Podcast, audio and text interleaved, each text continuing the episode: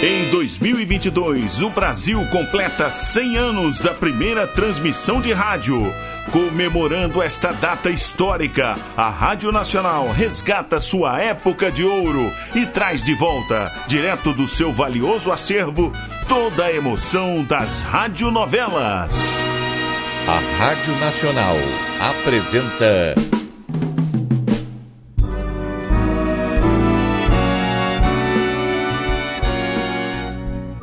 A Vidente e o Vigarista. Roteiro original de Amaral Gurgel.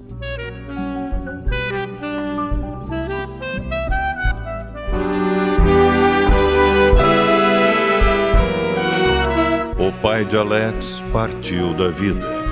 Será que seus últimos desejos expressos em testamento irão agradar Alex e seus irmãos?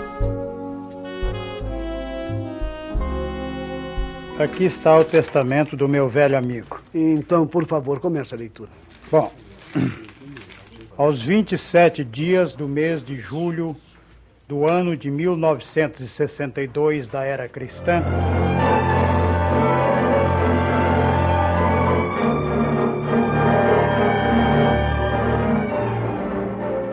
no uso de minha perfeita razão, eu, José Azevedo de Moura Ferreira, venho, por meio deste instrumento, ditar o meu desejo que, após a minha morte, os bens que possuo e que vão relacionados no documento anexo sejam distribuídos da seguinte maneira: É meu desejo que a metade de tudo quanto deixar seja repartida em partes iguais entre meus filhos Rui e sua irmã Matilde. Não diz o que deve tocar a cada um?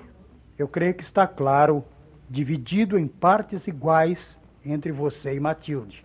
Lamento, mano. Ah, não, não me lamente. Por favor, deixem de me olhar com essa falsa piedade, sim? Mesmo assim. Eu posso continuar? Um momento, por favor, seu Sebastião. Mas já que o doutor Abel está presente, eu gostaria de consultá-lo. As nossas leis não permitem deserdar um filho. No caso do Alex entrar na justiça. Não queira tomar decisões antes de ouvir o resto da leitura, por favor. O Alex é citado no testamento, não foi esquecido. É natural, é natural. O papai foi sempre justo. Mas continue, por favor.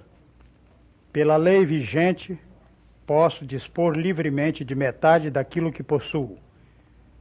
E agora chegou o momento de falar do meu filho Alexandre. Não o compreendi e, mesmo agora, quando a velhice pesa em meus ombros, ainda não o compreendo. E, não obstante tenha feito tudo para protegê-lo, não o consegui. Sei que ele, mais jovem, de mente mais esclarecida, terá compreendido que a minha intenção foi boa. Se o magoei muitas vezes, que ele me perdoe, como eu já o perdoei pelo seu gênio impulsivo e pela sua coragem em me desobedecer para seguir a sua vida. Sim, Alexandre é corajoso, não teme a vida, mas foi injustiçado. Como injustiçado? Não, peraí, quer se calar, Rui? Ora. Sei que jamais teve coragem para contestar nosso pai em vida. Não há de querer fazer isso agora que ele está morto, né? Ora, não é momento para discutirmos.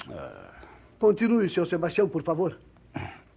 Quando do falecimento de minha inesquecível esposa, ele se recusou a receber a parte que lhe era devida na partilha, como também deu-me inteira liberdade para dispor das joias que ela deixava, o que fiz, dando-as à minha filha e à minha nora. Só conservei o anel de brilhante, que sempre usei. E é meu desejo que este anel passe para as mãos de Alex como lembrança minha. Mas o anel. Você me confessou que tirou da mão do nosso pai com medo que Henrique ou outro qualquer pudesse furtá-lo. Isso é uma infâmia. Bom, vocês se entenderão depois. Ou depois quero que você me entregue essa lembrança deixada por meu pai, Rui. Guardei-a no cofre. E não precisa ter receio, que eu não sou ladrão. Eu acredito. Por favor, senhor Sebastião, continue. Pois não.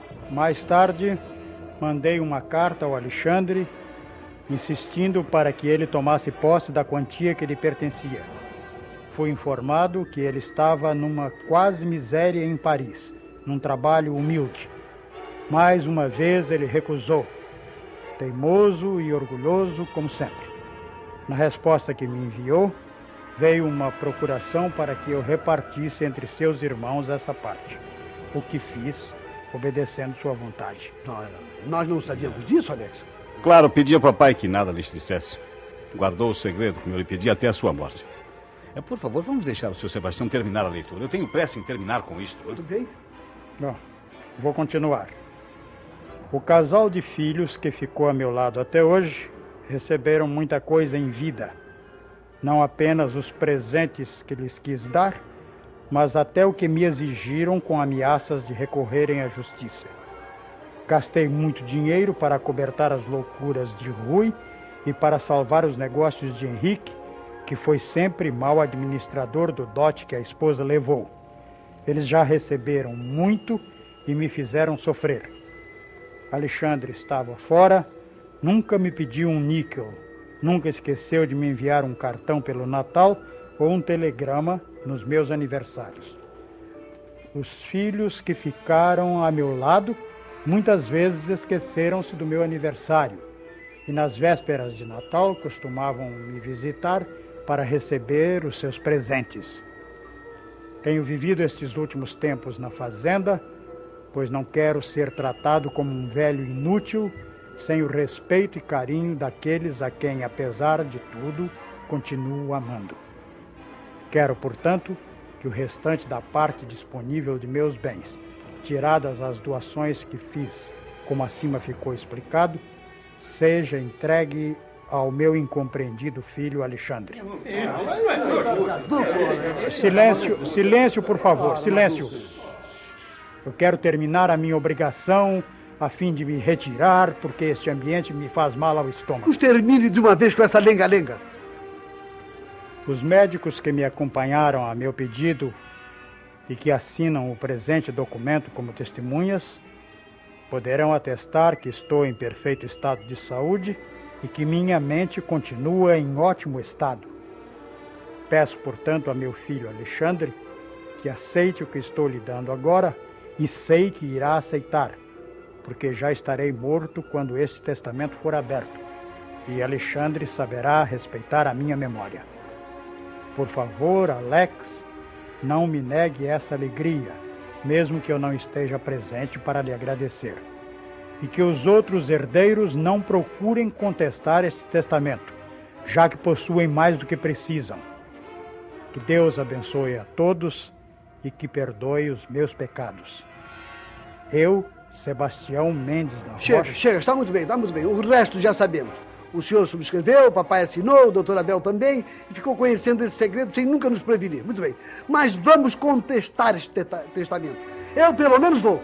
Se a Mano e o Henrique não quiserem me seguir. Ah. Bom, terminou, terminou o meu dever, senhoras e senhores, e o doutor Abel, o senhor me acompanha, doutor? Ah, com prazer. Um momento, senhor Sebastião, eu vou com os senhores. Né? Vai sair, Alex, sem decidirmos esse caso? Não existe nenhum caso e tudo já está decidido. Mas espera aí, acha que vamos ficar calados sem reagir a essa injustiça? Vocês estão considerando injustiça. Eu nada tenho com o caso. Claro, é natural se depois de vagabundar a vida inteira recebe uma fortuna de mão beijada. Rui, você diz bobagem mesmo quando está em estado normal. Agora com raiva torna-se idiota. Que? Divirtam-se. Faça favor, senhor Sebastião. Venha, por favor. Mas isso não vai ficar assim, não. Resolveremos o caso na justiça. Por mim, tanto faz. Logo embarcarei e estarei longe de tanta sujeira. Sim, mas você não poderá embarcar. E por que não? O caso em juízo. Com certeza o juiz irá querer ouvi-lo. Deixarei procuração com o meu advogado. Que? Ah, já tratou o advogado? Ainda não. Daqui vou ao escritório do Almeida saber se ele está disposto a trabalhar para mim. O, o pouca roupa? É. Isso é provocação, Alex. Entenda como quiser. Adeus.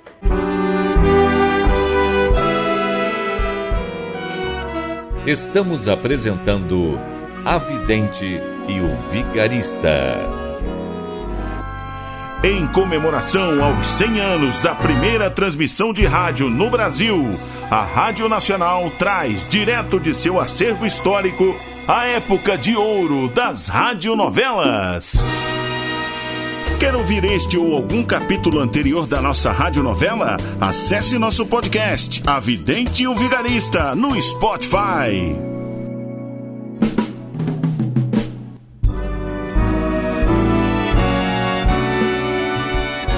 Voltamos a apresentar a vidente e o vigarista.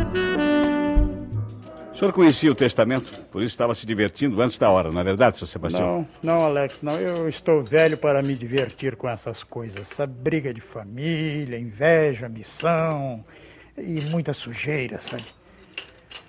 Agora que estamos longe daquela matilha, diga-me, Alex, você não vai permitir que lhe tirem o que seu pai quis lhe deixar, não é mesmo? Não, senhor, não. Embora isso me chateie muito. É, mas deve lutar. E é o que eu vou fazer. O Rui me falou que estava pensando em lançar sua candidatura a deputado. É, mas vai perder, viu? Eu garanto a você que até a própria família votará contra ele. Minha irmã, a Matilde? Bom, aquela faz o que o marido manda, né? Você viu como seu irmão e seu cunhado vivem, né? Estão sempre brigando. É lamentável. Tão poucas pessoas na família e esta desunião. É, mas agora vão se unir para lutar contra você. Isto é, contra o testamento que seu pai deixou. Né? E o senhor acha possível que consigam anular? Eu não creio nisso, não.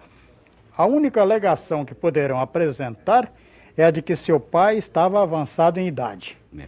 Ele estava com quantos anos quando fez o testamento? 65, não é isso? É, parece? exatamente, 65. Hum. Mas mesmo que estivesse com 80, as testemunhas, e entre elas dois médicos, podem garantir que seu pai estava no uso perfeito da razão. E isto toda a cidade poderá atestar também.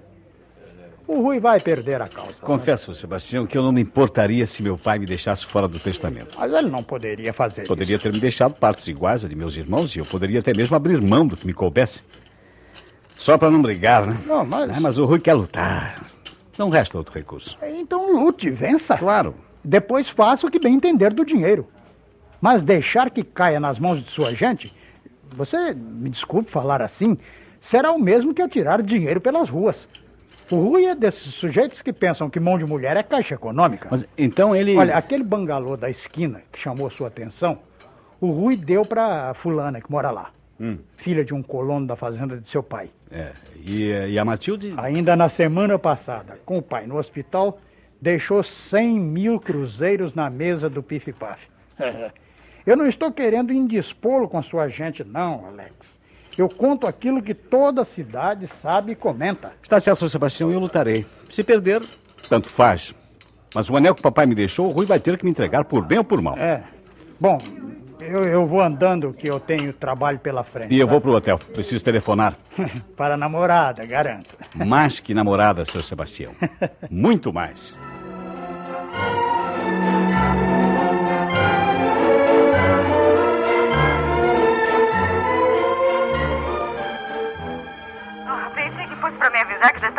Para cá, Alex. É, esse é o meu maior desejo. Mas ainda vou me demorar uns poucos dias. Tem que dar procuração ao advogado. Alguma complicação, querido?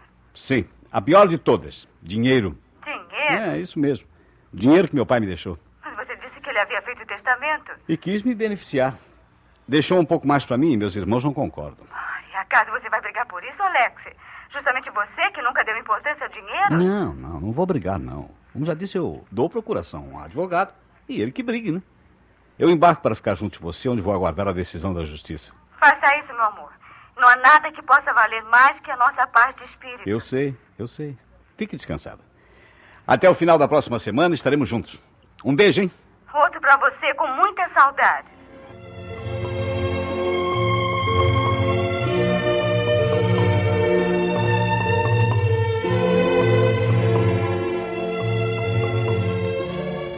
Aqui, Matilde?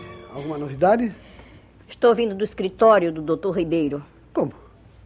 Então Henrique contratou advogado? Mandou que eu contratasse. Ei, mas havíamos combinado de entregar o caso ao doutor Péricles. É meu amigo? Eu sei. Mesmo assim, o Henrique achou melhor que nós também tenhamos o nosso.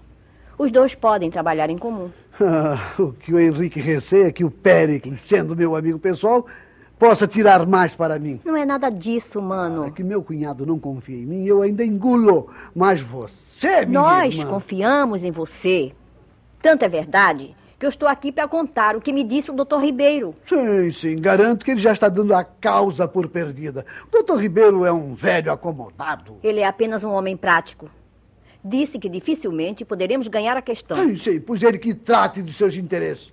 Dos meus, trato eu. Ô, Rui, Procure me ouvir com calma. Ah, calma. Calma, Rui. Os conselhos que o doutor Ribeiro me deu são sensatos, têm E lógica. que conselhos ele lhe deu? Bem, primeiro ele examinou cuidadosamente a cópia do testamento. Depois, A leitura do testamento do pai de Alex trouxe uma grande surpresa. Deixou uma boa quantia destinada para nosso personagem. Seu irmão Rui está em fúria. Será que conseguirá rever o testamento na justiça? Ou Alex irá passar imediatamente da categoria de vigarista para a categoria de milionário? Não perca o próximo capítulo desta novela eletrizante. A Rádio Nacional apresentou. A Vidente e o Vigarista. Roteiro original de Amaral Gurgel.